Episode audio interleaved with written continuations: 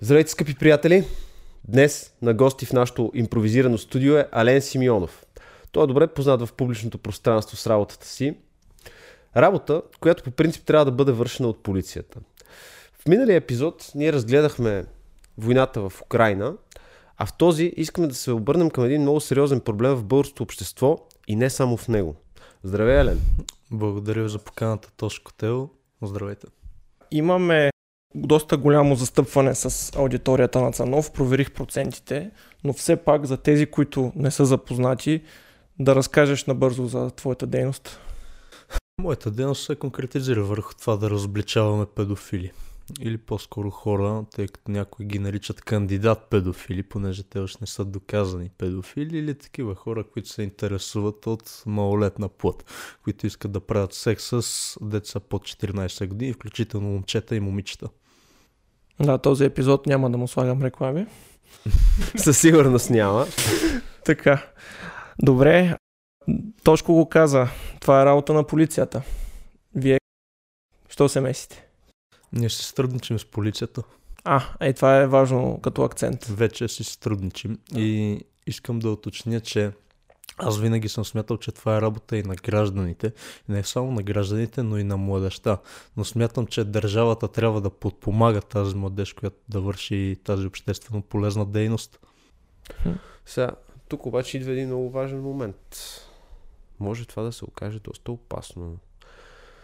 Полицията как гледа на вашите действия по принцип? Какво визираш под опасност? Това, че някой педофил може да ни отмъсти ли? Защо не? Изключваш да, това този често вариант? съм го чувал и мога да ти кажа, че съм имал повече ядове, както аз, така и мои сътрудници, не от педофилите, ами от държавата, от самия закон, от прокурорите. Привикване на разпити, обвинения, арести, заплахи и така нататък. Тук искам да уточня, че большинството от полицайите ни подкрепят поне 90% ни подкрепят, тъй като и те са хора с семейства, с деца, с кариери Да. и така нататък. Целият проблем идва от закона, прокурорите и депутатите. Е, тук вече идваме до сериозния въпрос. Къде според теб е проблема в закона? Чел ли си раздел разврат? Чел съм, но разкажи за какво става Да, въпрос. та, там виждаш, че един човек, който се е снушавал примерно с 10-12 годишно дете, няма да лежи повече от 5 години. 5 години. Как ти звучи това? И както Цанов добре отбелязва в един от неговите епизоди, след това може да си отвори дори детски парти център. Абсолютно. За тях няма мониторинг. Те лежат няколко години. 2, 3, 4 години лежат. Може и да платят някоя глава от 1000-2000 лева и после никой не ги следи. Те могат да си отворят детски парти център. Именно такъв човек съ- съди Цанов в момента. Не само го съди, но му иска 10 000 лева. И отделно, ако той бъде осъден, трябва да доплати още 8 000 лева на държавата. Един педофил, който е лежал, може да стане учител, да отвори детски парти център. Много неща може да направи. Едно бързо сравнение с примерите от цял свят показва, че и на запад и на изток доста по-строго се държат. Русия в януари месец са въвели до животен затвор. да, за педофили. рецидивистите, за педофилите рецидивисти. А, също така в Штатите и тези, които са доказани педофили, въп- въпреки че нали, официално педофилията се счита за психично заболяване. Тоест има теоретично начин да се третира с психотерапия, с някакви лекарства, но и там закона е строг и дълги присъди излежават. В Англия също футболиста Адам Джонсън, който беше спипан с 15,5 годишна, там възрастта, която е, се определя като минимална е 16, въпреки че е известен и очевидно нали, футболист от Висшата лига и на него не му се размина.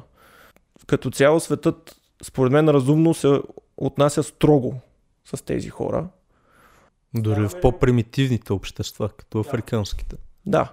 Ставаме ли обаче прекалено строги, ако тръгнем ние сами да им търсим а, да се разправяме с тях. Не, когато държавата не може да се защитава собствените си граждани, тогава гражданите трябва да поемат нещата в свои ръце. Те ни, няма да продължат за винаги това да го правят. В един момент ще се изгради една нова държава. Просто е въпрос на време. Тук обаче стигаме до един важен момент. Ако всеки от нас започне свободно да наказва, да речем, извършителите на различни престъпления, няма ли да настане някаква анархия, която да създаде опасност от между особици в обществото? Анархия така или иначе ще има. Въпросът е каква ще бъде тя, вследствие на какво е и какво ще се породи от нея. Анархия така или иначе ще има. Независимо всичко. Това е интересно. Ти, ти си представяш обществото в един момент да, да се случи тази анархия по, посредством какви инструменти и по какъв начин? Не казвам, че ще е заради педофилите, тъй като със сигурност няма да е. Гледайки геополитическата световна обстановка, аз стигам до заключението, че в най-големите държави или по-скоро така най-водещите държави ще има граждански войни. Да, което няма общо с това, този проблем, който в момента разискваме. Точно така, но те по един или друг начин ще повлият и на нашата страна. Да, може би малко по-късно ще поговорим за това. Дай да се върнем на тази дейност. Ти как я започна? 2020 година осъзнах, че в България няма някакво движение, което да подбужда другите граждани към гражданско самосъзнание, както го наричам още от самото начало. Това е да се интересуваш от обществото, от хората си и така нататък. Та, в продължение няколко месеца в главата ми минаваха е, така няколко идеи, докато не започнах да попадам и на YouTube канали с такъв контент, с контент за разобличаване на педофили. Там беше и доста по-професионално обаче, тъй като имаха директно сътрудничество и на камера от самата полиция. Крис Хенсън, Да, Anxiety War и така да, нататък. но точно така, Крис Хенсън, снимашният екип е в едната стая, полицаите са в другата. Да. Педофилът отива в третата стая Да, и полицията чака там, например. така. Обаче вие като сте започнали, първо сте били без... А, Отложихме го за малко, докато не дойде 16 септември 2020 година, когато руският овец на педофили Максим Марцинкевич, по-познат като Тесак, не беше самоубит в руски затвор. Нека да кажем нещо за Тесак. Той хваща около 114-115 педофили в рамките на година и половина-две. Неговото движение хваща приблизително 1500 и нагоре педофили, да кажем. Това за Русия и Украина и околните страни, но предимно Русия и Украина. 2014 началото го вкарват в затвора. само да уточниш, извинявай, като казваш хваща, какво имаш предвид? Разобличава и предава на полицията А, след това. Да, да, добре. точно Добре. Да. 2014 началото хващат на затвор, в затвора, няколко месеца след като хваща един виш съдебен изпълнител. Педофил, да. Точно така, да. И тук вече идва момента, в който го сготвят, така да го кажем. Той хвана и бизнесмени отделно, и депутати, и така нататък. Хвана значителни личности. Но дойде и този, крайна сметка, и сготвиха го. Влиза за 6-7 години в затвора. Присъдата му е от 7 години и няколко месеца. Тя е подновена. 2017 е подновена. Но 2021 май месец той трябваше да излезе. 8 месеца медиите излязоха с новината, че той се е самоубил.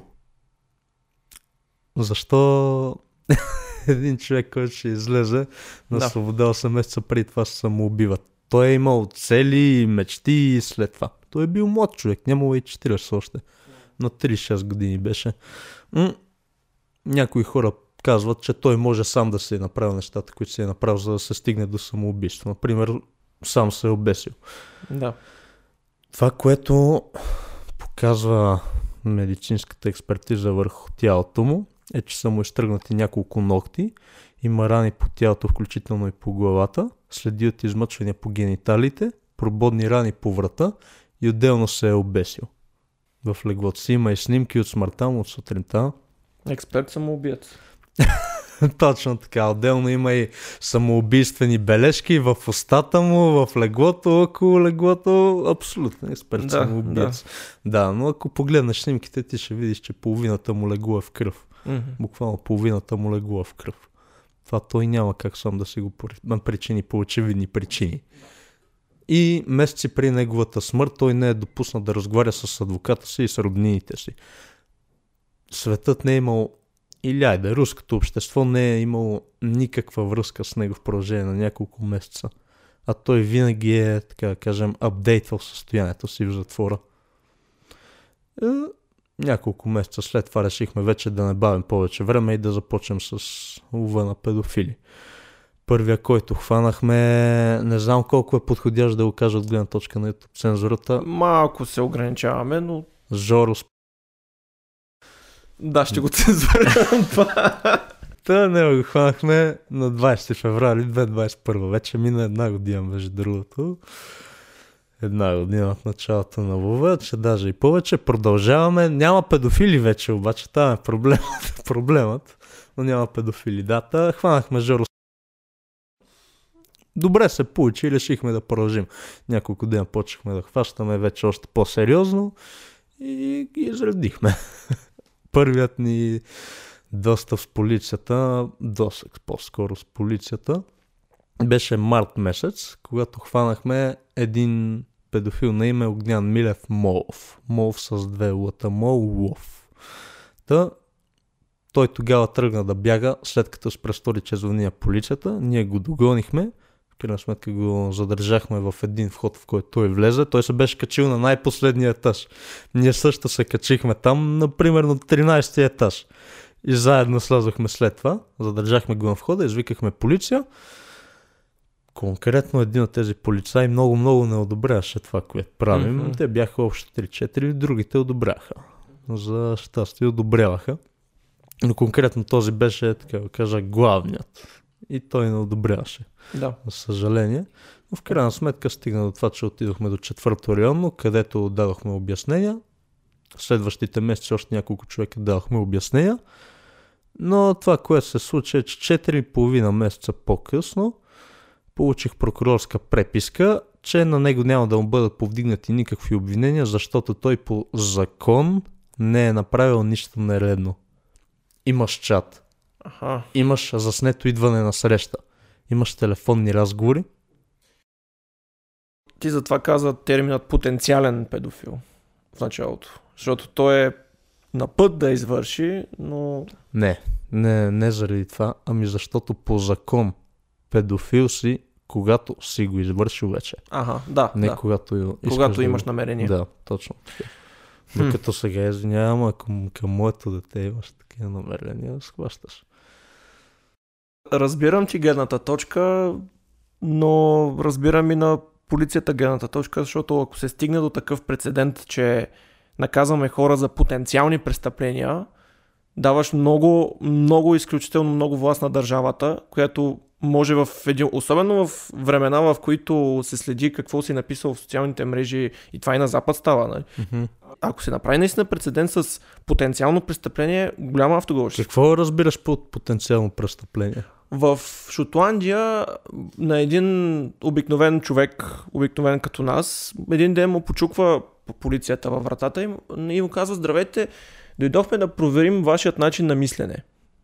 Защото написал твит за нещо си. Да, да, там- аз това съм напълно съгласен. Така. Няма разлика между това да напишеш, примерно, че Тръмп или Путин е идиот За и съвсем въпрос. друго да пишеш стотици съобщения как ще правиш еди какви си деяния с 13 годишно, ще искаш среща от него, ще настояваш за телефонни разговори, накрая ще настояваш за среща. Тук вече идва момента, в който ти си на 1000% сигурен, че той ще го изпълни.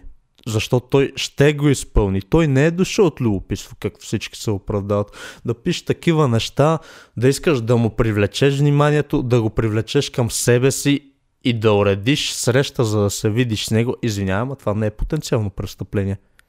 Това е морално престъпление. За морално съм съгласен и съм... По закон е потенциално, да, но именно закона трябва да бъде променен. Аз съм Как трябва да съгласен. бъде променен закон? Според теб е, това е важният въпрос. Самото търсене на такива лица да бъде променено, да бъде престъпление.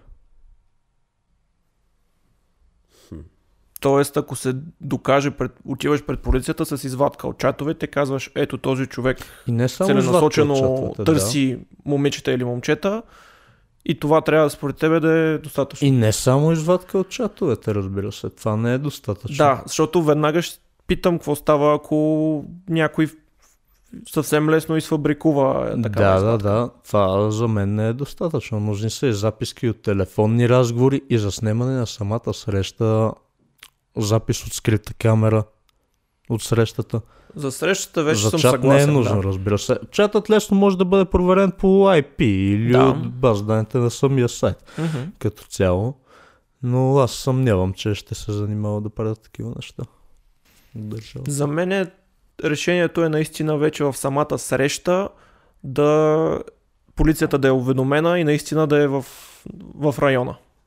И да, и да чака подходящия момент. Да, та след като се случи тази ситуация, където ние извикахме този педофил 4,5 месеца по-късно на него, 4,5 месеца по-късно, уточнявам 4,5 месеца по-късно, след като над 5 човека бяхме дали обяснения срещу него, Мгм. че няма да му бъдат повдигнати обвинения, 4,5, айде, да е по-рано, след една седмица, аз бях забрал за самия случай. Ние вече тогава започнахме да ставаме по-известни. 4,5 месеца по-късно в едно изключително неграмотно прокурорско писмо, казвам неграмотно, защото в него имаше над 100 правописни и пунктуационни грешки, минах 100 и се отказах. Някой път мога да ви го покажа, ако искате. Над 100 правописни и пунктуационни грешки, 4,5 месеца по-късно, то се личеше, че самия прокурор не му пука за случая, буквално не му пука. Написал го е за 10-15 минути това нещо и го е пуснал на пущалона. Сега има един важен въпрос. Когато вие организирате подобна среща между момичето и потенциалния педофил, в този момент вие уведомявате ли предварително полицията, така че той да бъде сгащен на място? Защото според мен това е нещото, което дава възможността на полицията да направи нещо. Да, тук във връзка с предния въпрос исках да уточня, че след като се случи това и след отношението, което ние срещнахме сред част от полицаите, се отказахме да търсим полиция. Решихме по-скоро сами да ги самосезираме и това се случи няколко месеца по-късно. Самосезирахме ги и от тогава непрекъснато даваме сведения срещу педофилите, а при последния педофил, който хванахме, февр... около 16 февруари тази година, ако не се лъжа, в центъра на Люлин. Извикахме полиция и те, може им беше само да видят чатовете. Те и бяха и чували и преди това за лова на педофили, но само като видят неща за секс към, от 59 годишен към 13 годишно момиче и ръцете зад гърба, оп, хайде, в патрулката. Закараха го в районото и там са му повдигнати обвинения вече по 155А. Въпросът е дали това е достатъчно за да издържи в съда. Това е важният въпрос. Да, достатъчно е. Но пак трябва да има промяна в закона. То е достатъчно, но пак трябва да има промяна. Много хора си мислят, че снимковият и видеоматериал не е доказателство в съда. Напротив, ако той бъде доказан като валиден от експерти, експертиза, да. точно така да, той е доказателство в съда. Важен въпрос е по отношение на промените в закона. Говорили ли сте с правни експерти по казус? Да, говорили сме и с адвокати, и с други юристи, депутати и така нататък. Но конкретно това, което сме говорили, за сега ще го оставя в тайна. Резултат ще има, ще има. Няма да е близките месеци, но резултат ще има със сигурност, на 100%. Трябва да обърнем внимание и на правото на сексуално съгласие, между другото, което в България е 14. Тоест 14 годишно момче или момиче може да прави секс с 40 годишен. Да, по закон. Да, точно така. То лично според мен и да е на 18 години пак не е правилно. Така е, съгласен съм. Точно така, да. Но от гледна точка на правото на съгласие, то трябва да бъде поне 17 години. Тогава вече си озрял, за да съзнаваш действията си. 17 години аз гласувам. Не 14, 17. Аз също мисля, че 14 е малко. А, прави ми впечатление, като си спомням, като гледах на Цанов клиповете, доста си така, израснал си ти лично. Виждам, че е много по-отговорно подхождаш по ситуацията и за правния въпрос си се потърсил и съдействият полицията вече, което искам да те поздравя за това. Защото... Не. Не, Бъркаш бъркам. Хората като цяло много се заблуждават по публичния имидж, това, което показваш в клипа. Аз и в момента мога да почна да ти говоря за екстремизъм и насилие. Добре. Ще, стигне, ще стигнем тогава, за, до, тогава до по-екстремните неща, защото там ще имаме забележки, предполагам и двамата с Тошко. Първо ми е интересно, когато ги хващате тези потенциални престъпници, да ги наречем, или някои са си откровени, усещаш ли в тях чувство за вина в момента, в който ги сгрешите? Как, как реагират? Сега разбрах, че един е тръгнал да бяга. Очевидно е доста гузен, ама има ли някои хора, които така съжаляваш ли ги един вид? Не е единствения, който е тръгнал да бяга първо да уточня. Дали чувстват вина, забелязал съм, че много малка част тях чувстват вина, но има и такива, които чувстват, но много малка част. В момента от всичките 40 се сещам за един само. И за него не съм на 100% сигурен. А, дали ги съжалявам, случило се е да ги съжалявам и съжалението ми винаги е било компрометирано. Примерно, имаше един дядо с внуци, дядо пак педофил. Повече са по-възрастни, по-младите вече се сещат, че знаят за това. но по-старите не следят толкова, но да, имаше един дядо с внуци, с дъщеря.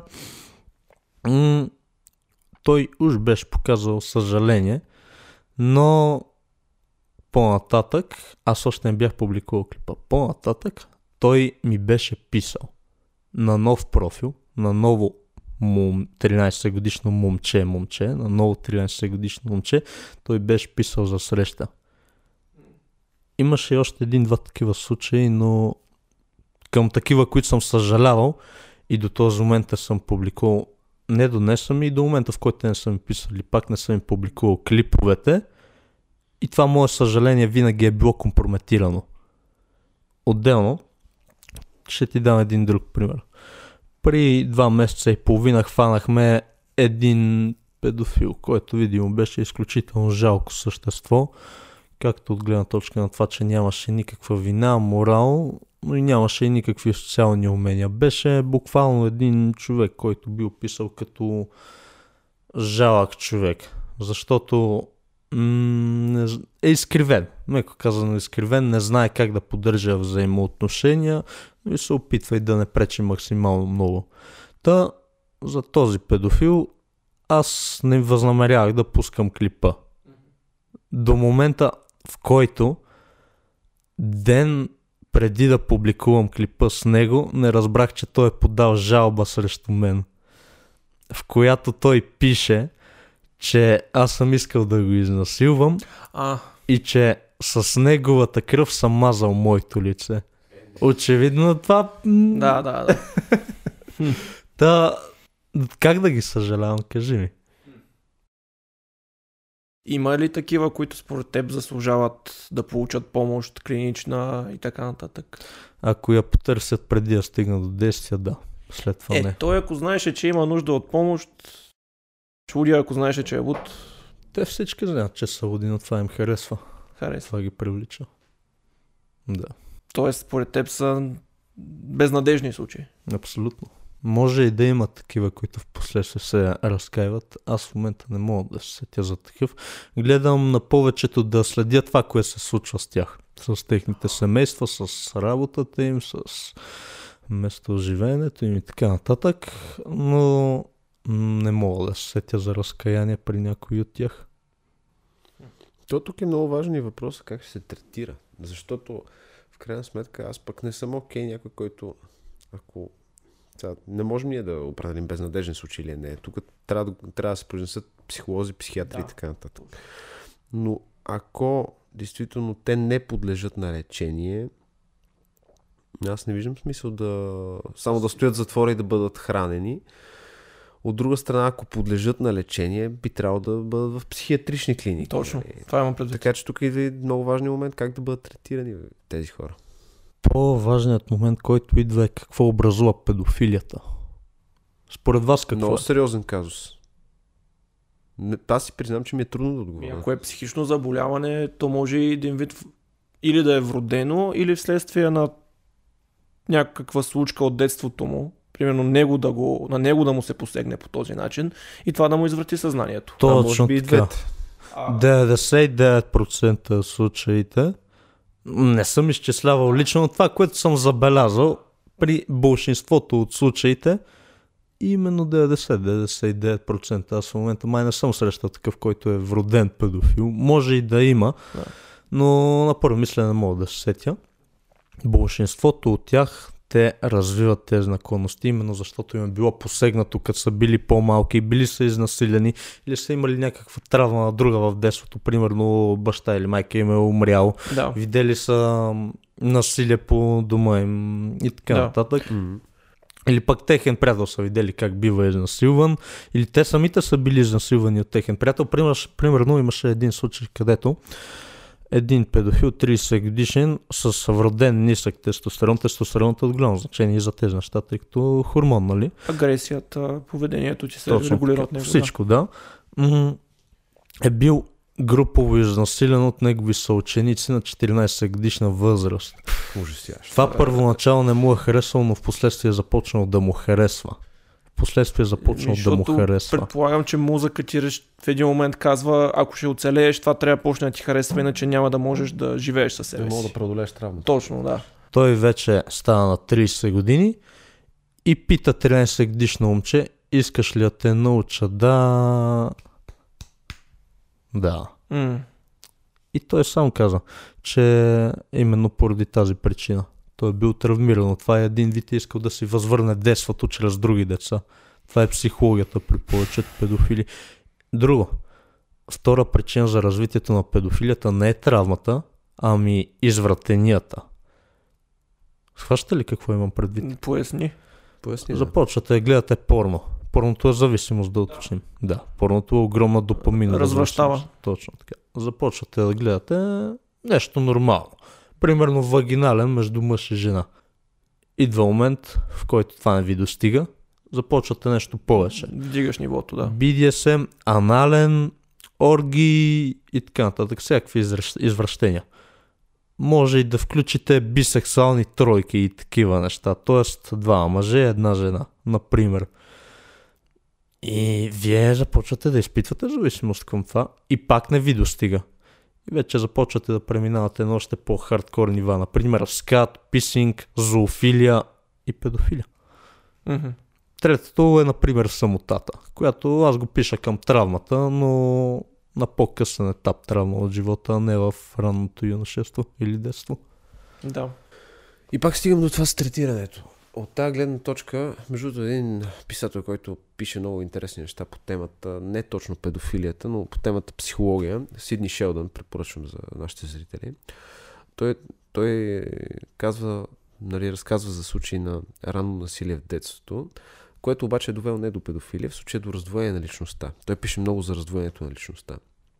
И той това обяснява, че на практика от разговорите с психолози и психиатри, че трябва да се върнеш до момента на травмата, за да я преодолееш и евентуално може да бъдеш излекуван. Абсолютно и точно това казах. Преди да стигнеш до действия, ти трябва да осъзнаеш тези неща и да започнеш да търсиш помощ. Обаче те знаеш ли защо не стигат до тези неща, до тези заключения? Защото не се вдига шум по темата. И травмата се потиска, това е чисто психологически. Да, момент. защото никой не обръща внимание на тези неща. След като ние вдигнахме шум, педофилите поне публично рязко намаляха. Стотици хора се усетиха след като им казахме, че са на 13. Именно заради това и клиповете почнаха да понамалят. Не защо сме се отказали, ами защото самите педофили започнаха да изчезват буквално. Част от тях, според мен, са осъзнали, че това е грешно. Други просто не са искали да бъдат хванати. Но със сигурност това по някакъв начин на тези, които все още не са стигнали до там да се срещат с 13 годишни и да си пишат с тях, им е помогнало по някакъв начин. Хм. Ние педофилията не можем да спрем. Да. Това е като да искаш да спреш шизофренията или спина. Звучи смешно просто като го кажеш. Но можем да потиснем тези неща. И това е целта, фактически. Точно така, да, и това е целта. За потенциален педофил, именно аз това разбирам под потенциален Мгм. педофил. Да. Такъв, който има такива желания, но все още не е стигнал. Например, стигнало се и до чатове и телефонни разговори, но накрая е блокирал и не е искал среща, защото има и много такива случаи. Аз никога не съм публикувал такъв. Никога не съм публикувал, никога не съм предал на полицията, никога не съм правил какво с него. Забрал съм го, защото именно той може и да се е усетил, че има нещо, може и да се е осъзнал, че е нередно. На повечето оправданието им е, че са осъзнали. Примерно били твърде малки, 13 годишните момчета или момичета и затова са се отказали, но има и такива, които са се отказали. Ето това е потенциален педофил, а не такъв, Да. който е дошъл на среща. Мгм. Потенциален педофил е и такъв, който и не е стигнал до чатове, просто има такива помисли, но е решил да потърси помощ в даден момент.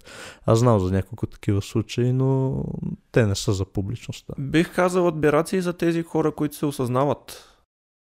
Не е виновен човек, като е бил дете, че му се е случило нещо. Вече като пораснеш, имаш повече морален дълг и отговорност ти да, да преодолееш това, което ти се е случило. Но казвам го това, съзнавайки, че много ми е лесно на мен да говоря, като не съм имал такива преживявания и съм израснал нали, нормално. Ами сега ми е лесно отстрани да казвам, е, този извратения, този еди какво си. Да, разбира се, това е нещо много неприятно и за самия Инди. Това е...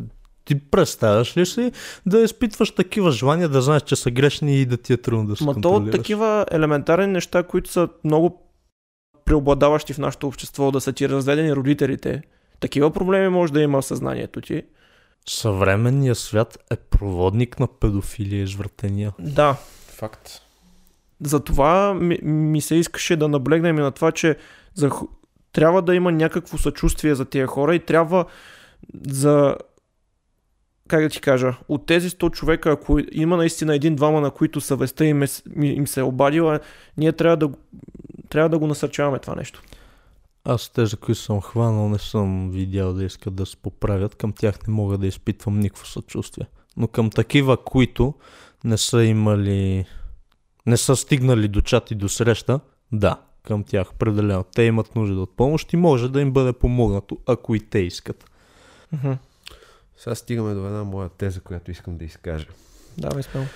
Конкретно, защо законите са направени така и защо не, не биват третирани по никакъв начин и не биват наказвани тези хора.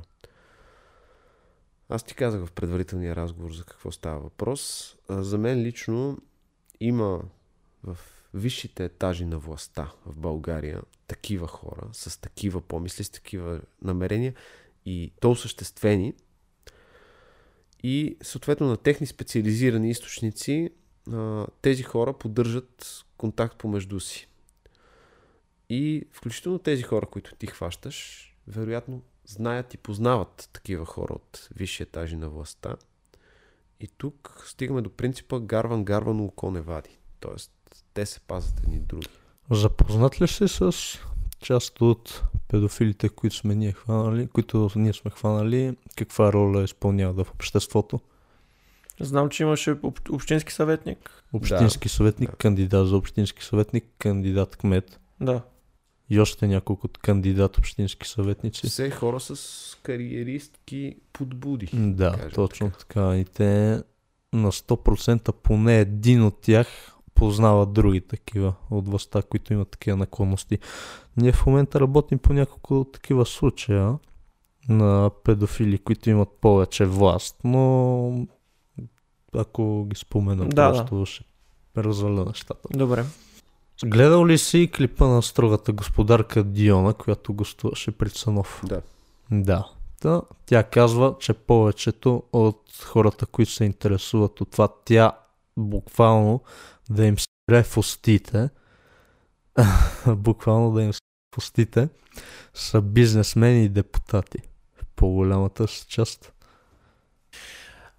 Малко ще ме е трудно да ги защитя, но в случая те не вредят на никого. С това конкретно не. Да.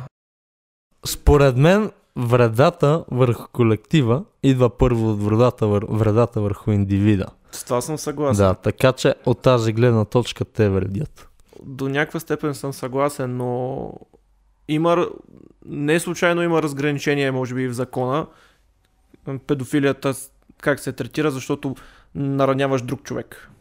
По принцип и садомазохизмът, ако погледнеш закона, не е много легален към малолетни. Там малолетни. предполагам, че пак има някакъв елемент на съгласие от двете страни, къде, като се извършва това нещо. Аз не го разбирам. Но относно въпроса ти, защо законите са написани по такъв начин, ти да видиш и другите закони, те също не са написани по много адекватен начин. О, всичките почти са убийски. За иманярство колко години можеш да лежиш? Много. Докато в чужбина не. Можеш над 5 години да лежиш за иманярство. Повече отколкото за педофилия. Това как ти се струва на теб? Абсурдно. Да, именно. Те всичките закони са написани по, меко казано, идиотски начин и това е защото идиоти управляват. Разбира се, има и такива, които целенасочено са ги написали. Схващате за какво говоря. Мен по-скоро За ми се струва, че кукловоди. целенасочената част Да. не е малка. Марионетки и кукловоди, точно така, да. Вечният въпрос, зли или тъпи? И двете. И двете. И двете. Ние направихме един епизод за един интересен остров. Със сигурност си чувал за какво става. На Чичо За. Епштайн, да, Да. точно Струва така. ми се, че този проблем не е само в България. И високите етажи на властта не само в България са извъртени, да кажем. Чичо Джефри го самоубиха 14-15 месеца преди Тесак. Да. Той беше част от целия американски елит, от буквално целия, познал е всички Да. властващи, всички водещи холивудски актьори, режисьори, бизнесмени и така Да. нататък. Да. И да, известен е островът, на който той е водил деца и на този остров аз доколкото знам, Хилари Клинтън многократно е пътувал с частния самолет на Епштайн. По-скоро съпругът ти бил. Бил, да. Четири пъти се А, да, да, да, Бил Клинтън. Не, Хилари, Бил Клинтън. е регистриран в а, на самолета там Да. с гостите, които се скачват, четири пъти го има в това. Да. Също в черното тефтерче на Джефри, което после попада в ръцете на властта, там има невероятен телефонен указател. Да, тук ще изрази една теория, че Зукърбърг също е бил няколко пъти посетител на този остров и се сещам за едно негово изказване, пак от гледна точка на тази теория, че нещата, които той е видял там, идват от млада плът. Хм. Подобно Ами, го сещам. Него само като, като погледнеш жена му и ти се струва, че нещо не е наред.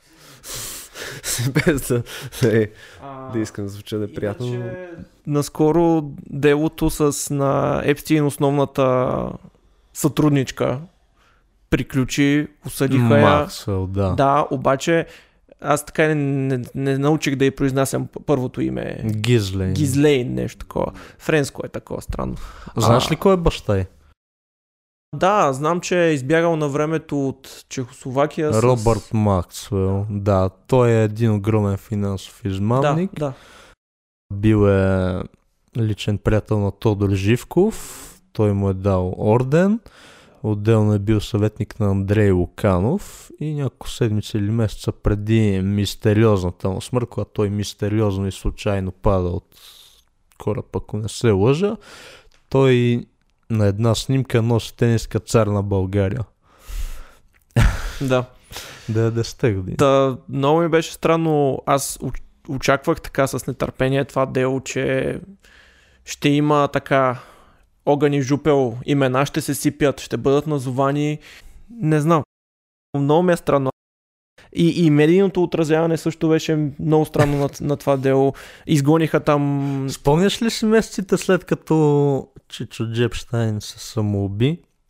М- какво беше медийното мнение върху неговата съпруга? Спомням се много Че тя добре. не е виновна. Да, и ето сега тя е осъдена за трафик на малолетни и непълнолетни Да. С цел сексуална експлоатация. Мгм. Моите колеги от четвъртата власт имат бая сериозна вина за всичко, което се случва в нашето общество, между другото. Сега ще ви пусна един твой колега, малко в изгнание стои.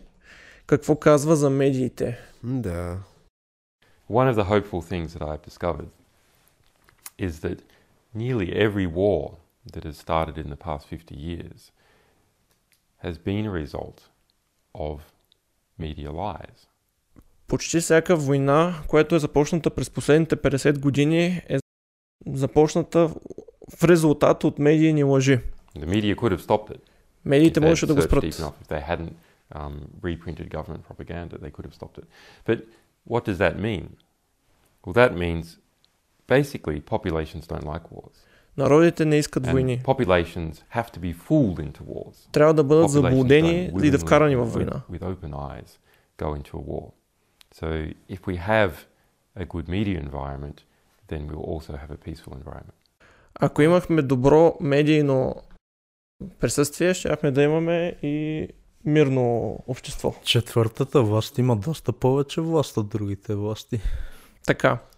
Другото, което искам преди да почнем да си говорим за това да ви покажа, ще оставя може би линк в описанието, е една статия от любимият ми вестник Washington Post, любим в кавички.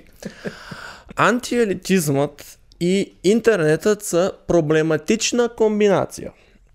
Няма да ви я разказвам цялата статия. В общи линии започва с някаква измислена история. Измислена, защото се връзва с всичко останало и е тотално, изфабрикувана е тотално. Говори човека как а, някой му казал всичко е наред, щом като аз съм способен сам да си проучвам нещата. И това е големия проблем в статията. Той се дърви на хората, които твърдят, че имат съвестта и способността да проверяват разни факти. Това за него е големият проблем. И дава за пример Джо Роган, който правил по същия начин собственото си проучване правил, как го правил, канял експерти и ги слушал. Обаче, нали, някои от експертите не са правоверни, съответно е проблем. Глупости, глупости, глупости. Накрая завършва статията с а, пример за какво е Дънин-Крюгер ефекта, в който научаваш малко за нещо, решаваш, че си експерт по темата и така. Виждате какво е под прицел. Нормалният човек, който разчита на съзнанието и съвестта си. А, също, когато Wikileaks бяха пуснали разни неща, по CNN си спомням, там един от водещите казва, незаконно е да ги четете тия работи. Ние в CNN, ние ще ви казваме, а, ние ще ви ги прочетем и ние ще ви ги тълкуваме. Орел какво казва? Нямаше информация и никой не знаеше нищо. Хъксли какво казва? Mm-hmm. Имаше информация, но никой не се интересуваше. Да, Това е. Да. Та, има от години война за съзнанието на хората. О, да. И за мен това е основата на съвременните конфликти.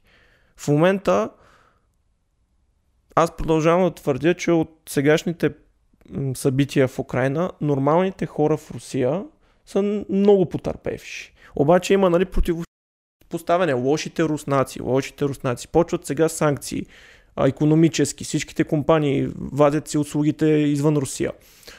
Да не мислиш, че на някой олигарх му е проблем това. Путин миналата година ги е събрал всичките и им е казал, аз до година това и това ще правя. Е, Събирайте си акциите от тук, отивайте си в офшорните фирми. Да, знаеш им кои са яхтите, ама ти да не мислиш, че имат само това. Тоест, тия неща, които се случват, богатите, най-богатите, които са свързани с властта, и че не ги интересува. В интерес на истината, аз не съм до толкова убеден, че тази война е била предвидена преди една година. Аз имам малко по-различна теза.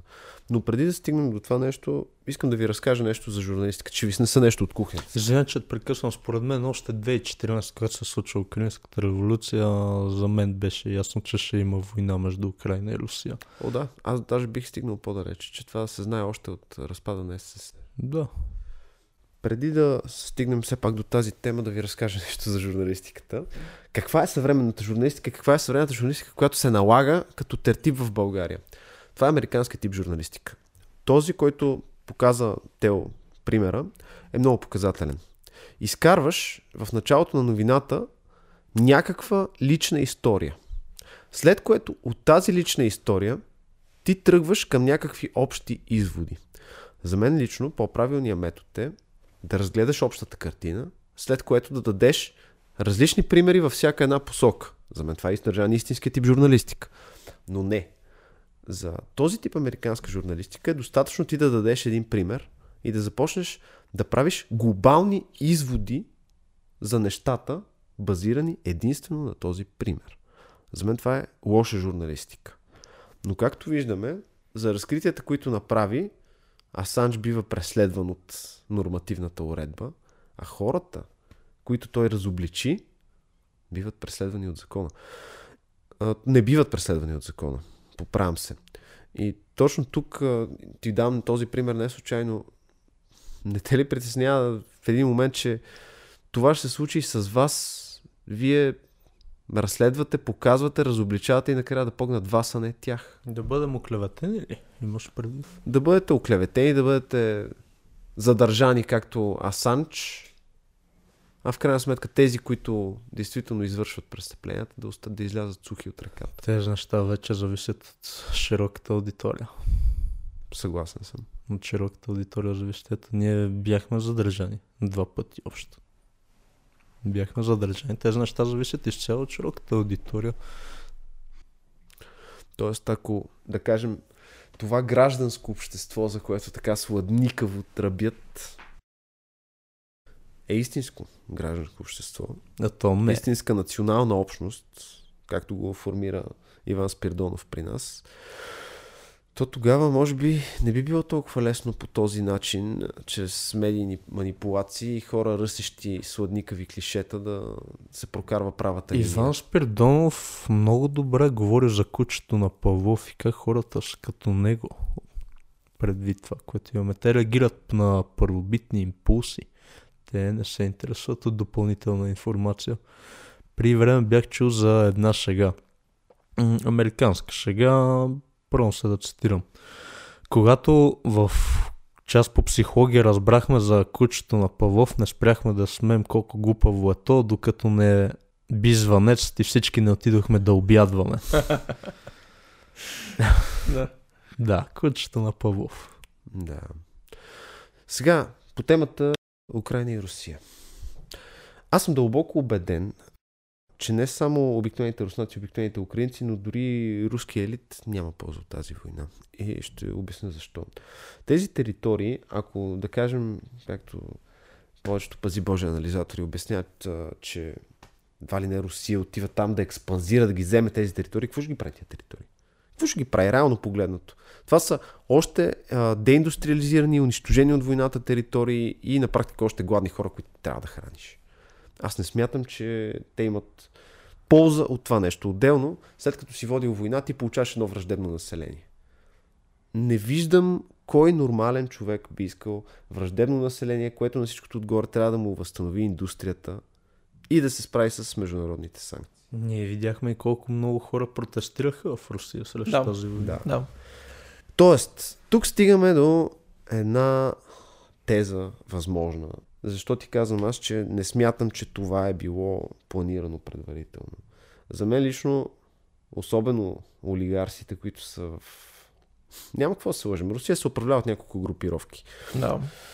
Пасков а, и Вацев няколко пъти са определяли ясно тези групировки. Едната е Газпром, а другата е така наречените руски националисти. Следващата част са елита, който е свързан с финансовия капитал, който пък тотално е против тази война и сега с изключването от системата SWIFT знаем какво ще се случи там. И ще обясним, ако се наложи. В крайна сметка, обаче, представете си следното. Разполагане на хиперзвукови ракети на територия, която полетът е няколко минути до Москва и буквално не може да бъде спряна, прихваната, дори да бъде взето решение за въпросната ракета. Всеки един човек би защитил териториалния интерес. Аз не съм фен на Путин, но То дори От не говорим за териториален точка. интерес. Населението. Какво ще стане? Какво ще направят с Путин, ако бъде ударен на Москва? точно така. Второ, чух се много интересни неща за биологични лаборатории в Украина. Даже тук получихме и доказателства за това нещо. Тоест, ако предположим, че е приготвено биологично оръжие, тогава какво може да... Това биологично оръжие според теб откъде идва? Защото според мен едва ли Зеленски сам си го е изработил. В всички случаи не е става въпрос за американски технологии. Няма какво да се крие. И на трето място, ако предположим, че се разработват оръжия с ядрен заряд, тогава. И да предположим, че има руското разузнаване доказателства за това нещо. Какво може да се направи в тази ситуация? Сега, това е тяхната гледна точка. Има и, разбира се, други.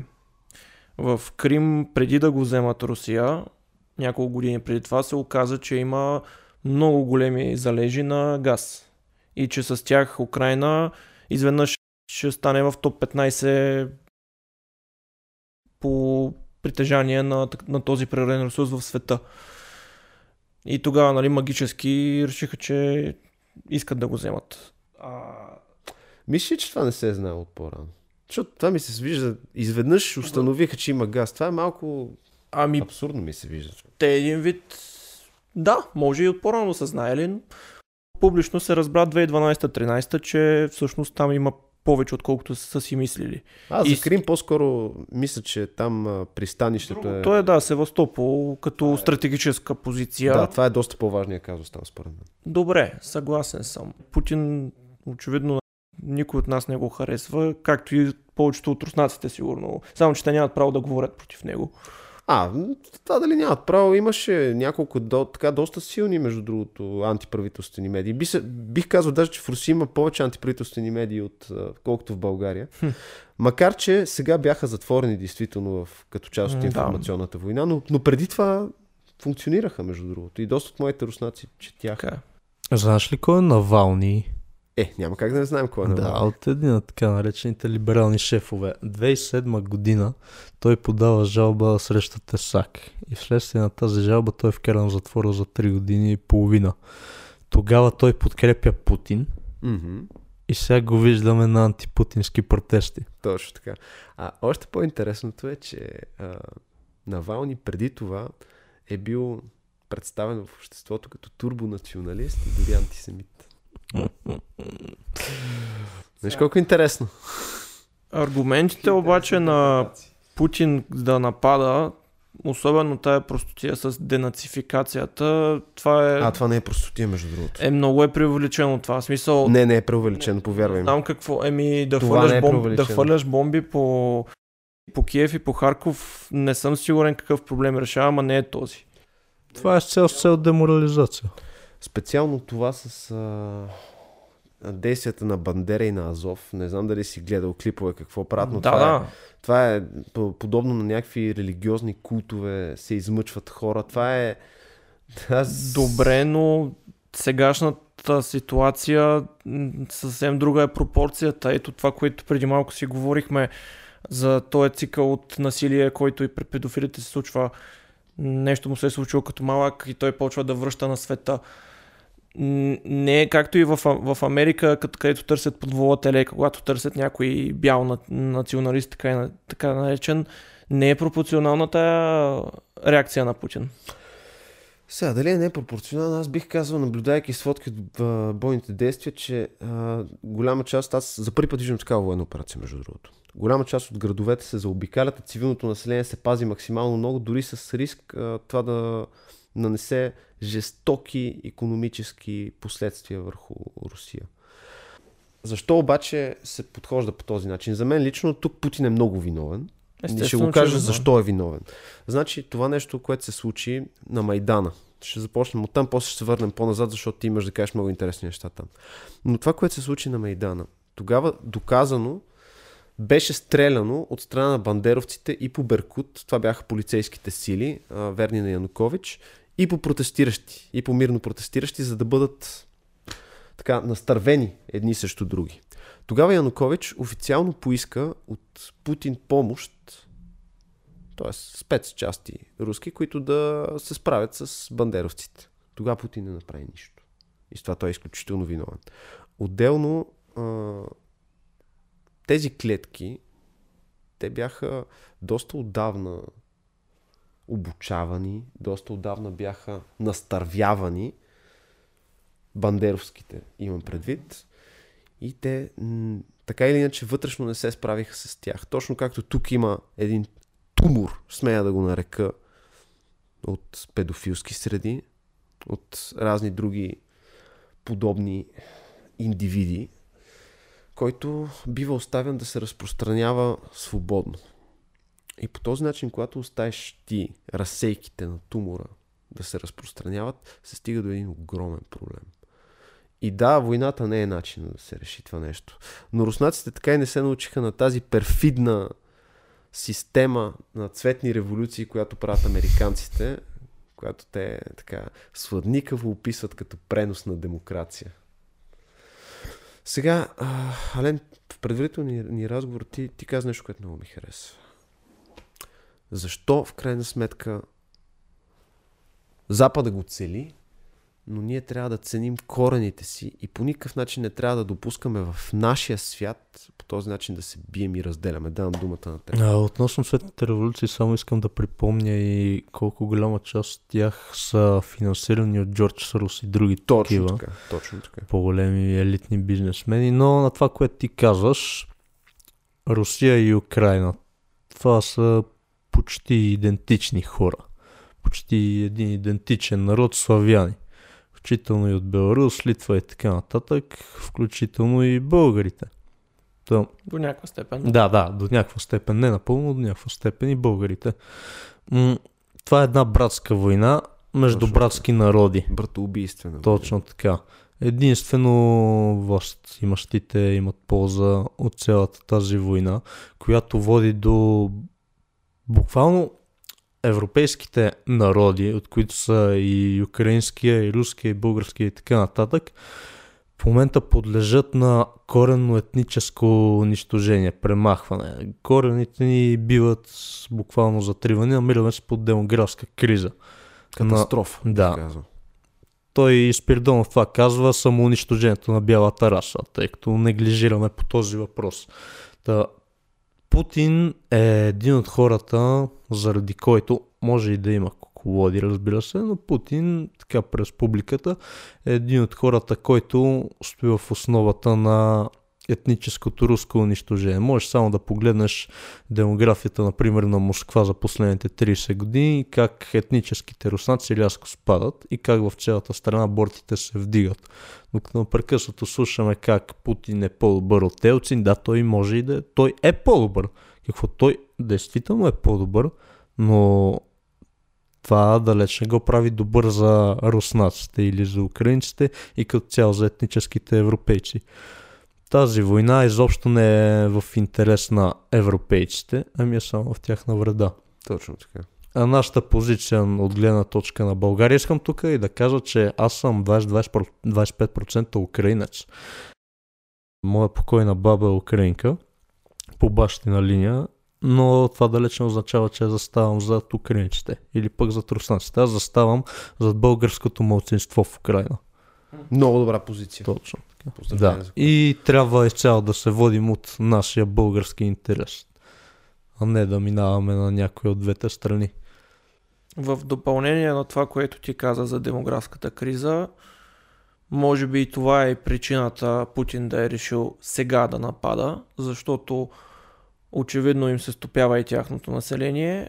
Мъжете, които проверих са в боеспособна възраст, не нали до 60 и така нататък, са около 25 милиона. Отдавна не са били толкова На малко. руснаците. Да, говорят и тия, които могат утре да им дадат, да им Те дадат така, и те ще намаляват. И тази, не знам как го наричам това пропаганда, ли, с, с, пренаселването на земята, с дето от години се води в Брутална Запада. пропаганда е това. А, имайте по-малко деца, Да, защото... бели хора спрете да радват. Не, не само бели, това на, навсякъде Те го виждаме. не ги гледат тези И- неща. Да. Економически се вижда, че тези, които са по-добре економически, избират да имат по-малко, По-малко деца. деца, да. Англоцентричната... Не само те. И дори... Иван Спиридонов това го нарича британо-варваризъм. Британо-варваризъм. Аз имам предвид англоцентричната цивилизация, защото това е пренос на цивилизация. Не говоря само този свят, говоря за цивилизацията, която е... Защото и в Америка има хора, които казват така и така изчезваме и, не, и има целенасочено. Всяка, до това съм забелязал, всеки твърди, че целенасочено се иска неговата раса да бъде унищожена, а то по-скоро явно е наистина ако има злонамерен човек, който дърпа конци, той е някакъв глобален елит, който Точно така. не, не цели конкретна раса, а цели нещо по-общо и по-общо валидно. И може би има и други фактори, но това напротив няма да презасели земята, а ще е много голям проблем, защото все повече и повече проблеми ще има от това, че реално няма хора. И на Запад, и в Русия, пък ако щеш и в Китай с техните политики за едното дете. Лидерите на тези държави го знаят това и се чувстват притиснати. И си казват, боже ми, ние тук, ако продължава това след 20 години, какво става? 10% ли има мисиомани в а, Русия или са повече? Повече. Повече. Повече вече става, да. Москва, ако не се лъжа, на 30% е мюсюлманска. Аз по принцип не съм религиозен. 3 милиона мисля, че има мисиомани в... А, така, не, не казвам нищо лошо за тях. Казвам, има явно някой, който има интерес определени... Да, исламизацията на европейците. Даже не знам как да го формулирам, човек. Просто ще берем ядовете от това нещо. Е, това е абсолютно сигурно. Това е абсолютно Това е. сигурно. И не знам това дали е обратимо на този етап. Ами, Първо трябва да спрем свободното падане. Това е една от причините. Аз да смятам, че ще настъпят граждански войни на много места. Ето, например, в Америка. Петър Турчин, знаеш ли коя? Кой? Той казва, че на всеки 50-60 години има, се появява ново насилие. Тоест, един цикъл от насилие. Mm-hmm. И казва, че 2020 година е началото на следващия Чувал етап този това, цикъл. да. Ето, Black Lives Matter, например. Какво се случи? Палят, трушат. Хиляди бизнеси, включително и федерални сгради, и домове. Да, по- Новия лумпен пролетариат. Абсолютно, да. Да. Но в умпен пролет- пролетариат. И това доведе една нова вълна от насилие, Mm-hmm. която направи ясно, ясно разграничение между белите и черните. Или поне те това целят. Аз така, да. Смятам, то че... стана. То така или иначе започна да става и върху белите се изля огромна омраза и продължава да се излива.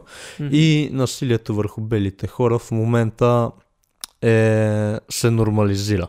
Да. Действително се нормализира с оправданието, че са били колонизатори, рабовладелци и така. Да, да. Махалото на историята се завърта от единия край в другия. да, прозорецът Да, или Овертон. прозореца, това се казва, да. Кое се, кое се приема за нормално. Точно както немската нация на практика беше унищожена от вината след Втората световна война. Вследствие на това Германия беше притисната да унищожи ядрените си централи. Германия беше притисната да приема максимално много бежанци. И по този начин пакет с това, че тя все още е окупирана страна, която няма мирен договор с Съединените Американски щати, да стане абсолютно удобно прокси, което прокарва политиката на Съединените щати в Европейския съюз. Малко черногледо погледнахме нещата, въпреки че има и доста реализъм в нещата, за които говорим. Но То си е напълно реалистично, за съжаление. А За това да видим ние в случая ние като обикновени хора какво може да направим? Можем ли нещо да направим първо по въпроса и какво? Сега тук първо ще предоставя на Ален възможността да се изкаже, след което аз ще кажа моето мнение. Такива инициативи като лът на педофили целят именно да активизират хората, да започнат да бъдат в полза на обществото, а не просто да седят пред телевизора, да се бият и да ядат чипс. Което е образът, който цели да направи медиите, да направят медиите. Има и много други такива инициативи, които могат да бъдат започнати. Па дали ще е чистене на градинки? Въпросът не е в това какво ще бъде, ами как ще бъде представено. Това е малко от пропагандна гледна точка на Едвард Бернайс, но това е от огромно значение. Такива инициативи активизират хората да започнат да правят нещо. Другото, което е да започнат да се информират. Тъй като това е информационна война. Точно така. Именно четвърта власт пак влиза в сила тук. Без нея няма войни. Това е информационна война. Да, да започнат да четат повече, да се образуват. Най-вече да започнат да се интересуват относно личностното си развитие. Това как да подсигурят своето бъдеще за семейството си, за тялото си, от гледна точка на спорт. да се абстинират от наркотици, от захар, от алкохол, от цигари, джанк фуд и така нататък. Това е като за начало. Ма това е добро начало. Да. То е изключително добро начало и това е много амбициозно, между другото. За мен тук аз съм напълно съгласен с теб. От тук нататък вече това са, това са нещата, които тръгват отдолу нагоре. Ако всеки един от нас започне да прави това нещо, личностно развитие, участие в инициативи, но не да сме само едни и същи хора, а действително по-широк кръг от хора да се включат в тези неща, то тогава мисля, че това е пътя да си върнем и държавата, да си върнем и институциите, които в момента не са наши. За мен ние трябва да се инфилтрираме и в политиката. Политиката не е мръсно нещо, ако, както Костадинов каза всъщност, аз сетих, че и Костадинов го каза това. Не съм му фен, уточнявам, аз не го подкрепям, не съм му фен, но сега като започнах да го казвам това, сетих, че и той го беше казал, политиката не е мръсно нещо, ако в нея не участват мръсни хора. За мен той е мръсен човек, но това, което той казва е много правилно. А защо мислиш така? Това ми е интересно да. Защо. Костадинов? Да, защо не го харесваш? Преди два месеца спомняш ли си COVID протеста Така. на жълтите павета? Защо не дойде? Е, той тогава беше поставен под карантина.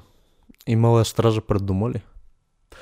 Виж сега, имай предвид. Една глоба, сякаш той не може да не, не, плати. тук не става въпрос за глоба. А, в този, при тази настояща ситуация, това ще, ще да го прати в затвора. Това ти го гарантирам. Съмнявам се. Гарантирам ти го. Дълбоко се Беше, така са направени законите, че действително, специално за това, за мен лично Костадин взе правилното решение. Аз в неговата ситуация бих направил също. Защото а, не трябва да се похабяваме по елементарен начин. Аз точно за това ти Аз акцентирам и на дълбоко тебе. се Трябва да съмнявам, защото съм се консултирал по този въпрос с много юристи, включително и депутати. Именно заради това се съмнявам. Имай предвид, Глоба че от няколко хиляди със сигурност. доста, хора имат а, така, м- да кажем, интереса да, Да, да, да. подведат обществото в това Да, това е така. Значи в извънредна ситуация много е важно следното. Много хора се питат как така ни наложиха, примерно, маски чрез заповед. Как ни наложиха всички тези неща чрез заповед, а която то е противоконституционно. Така, противоречи на още редица закони, включително и европейски уредби. Как? Много просто. Въвеждане на закон за извънредното положение. По този начин, въвеждайки закон за извънредното положение, можеш да правиш всякакви магари. И действително, по този начин можеш да пратиш и човек в затвора. За това е опасно нарушаването на карантината и затова никой не, не казва, когато. Защото някакво сложено. Много хора, които са били поставени под карантина, се е нарушавали, но никой не го признава официално, защото това наистина може да, може да ти осигури билет за затвора. В тази ситуация, Закон за извънредното положение отвори вратата за репресии. И затова трябва, а, за мен, много внимателно да, да се обсъди това нещо. В настояща ситуация, когато случаи намаляват и така нататък, натиск намаля, хората обаче не трябва да забравят, че този закон още си е валиден. И по него могат да ни ударат много жестоко. И в тази посока трябва да се работи. И това е призива ми към всички партии, включително и към Възраждане, които обясняват, нали, че са против а, всичките тези неща. Тук е много важният момент.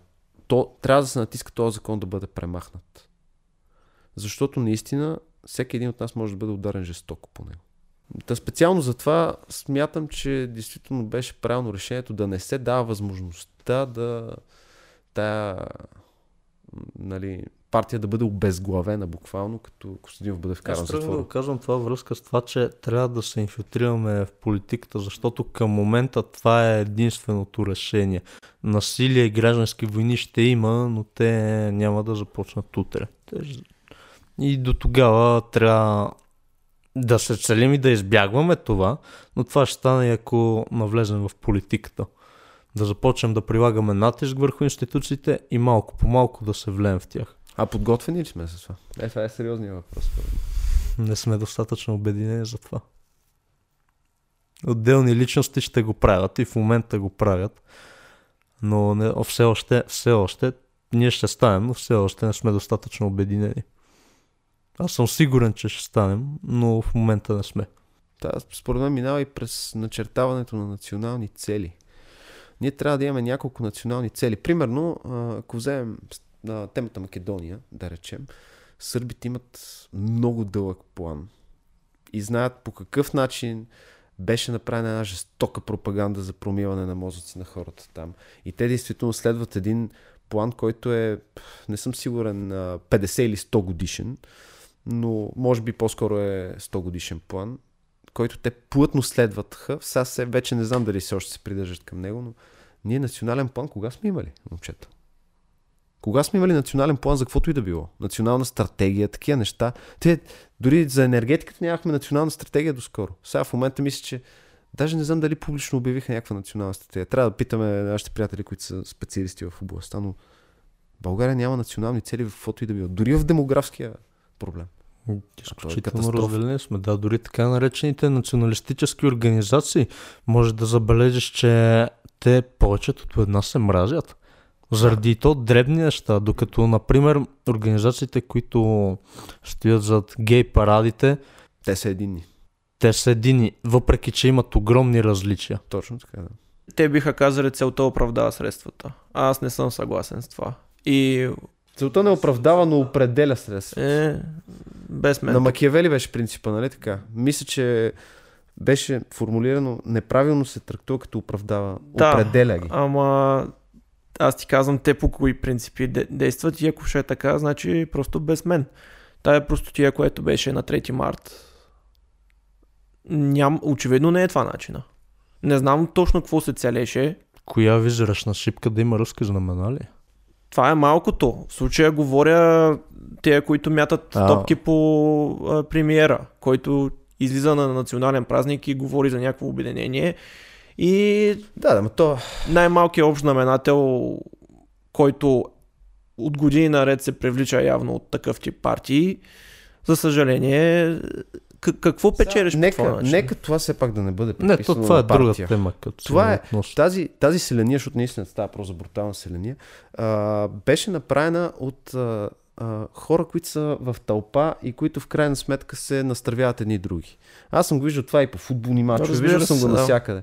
Не можем да приписваме това, да кажем националистите са такива, защото не, това не за казвам, мен е безумно. Не казвам, че са такива националистите, казвам, че хората, които ги организират, целенасочено таргетират една група хора, които са точно даже силно са същите футболни хулигани. Които, Съмняваме. Които... Съмняваме. За мен това отново е медийна с, пропаганда. С лесно печелен... А, това си е политическа пропаганда да си взимат гласчета от тях.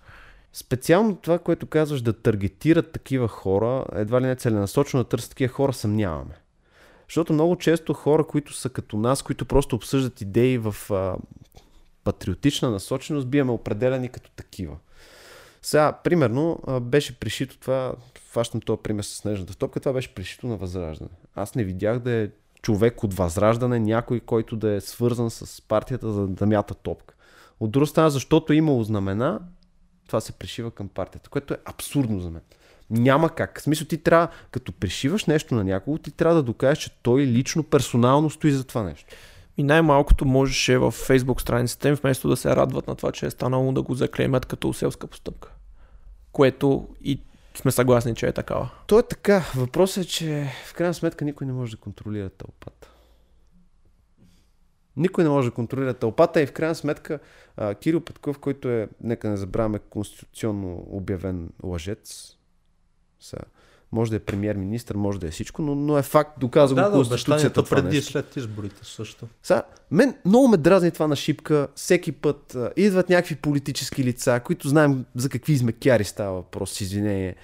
И, и в един момент а, те държат речи, все едно те са, те са най-важни. Те, Кирил Петков ще, ще, ще ни призова за обединение. Сериозно ли? Да, бе, съгласен съм, ама не е това начина, не е там мястото ето даже той показа се, че ако не е друго, склонен е да изслушва протестиращи, насърчава ги, но какво, какво печелиш? Това пак е теорията за лицето. Ами да. Как искаме да изглеждаме, а не какви сме действителност. За мен това е брутално лицемерие.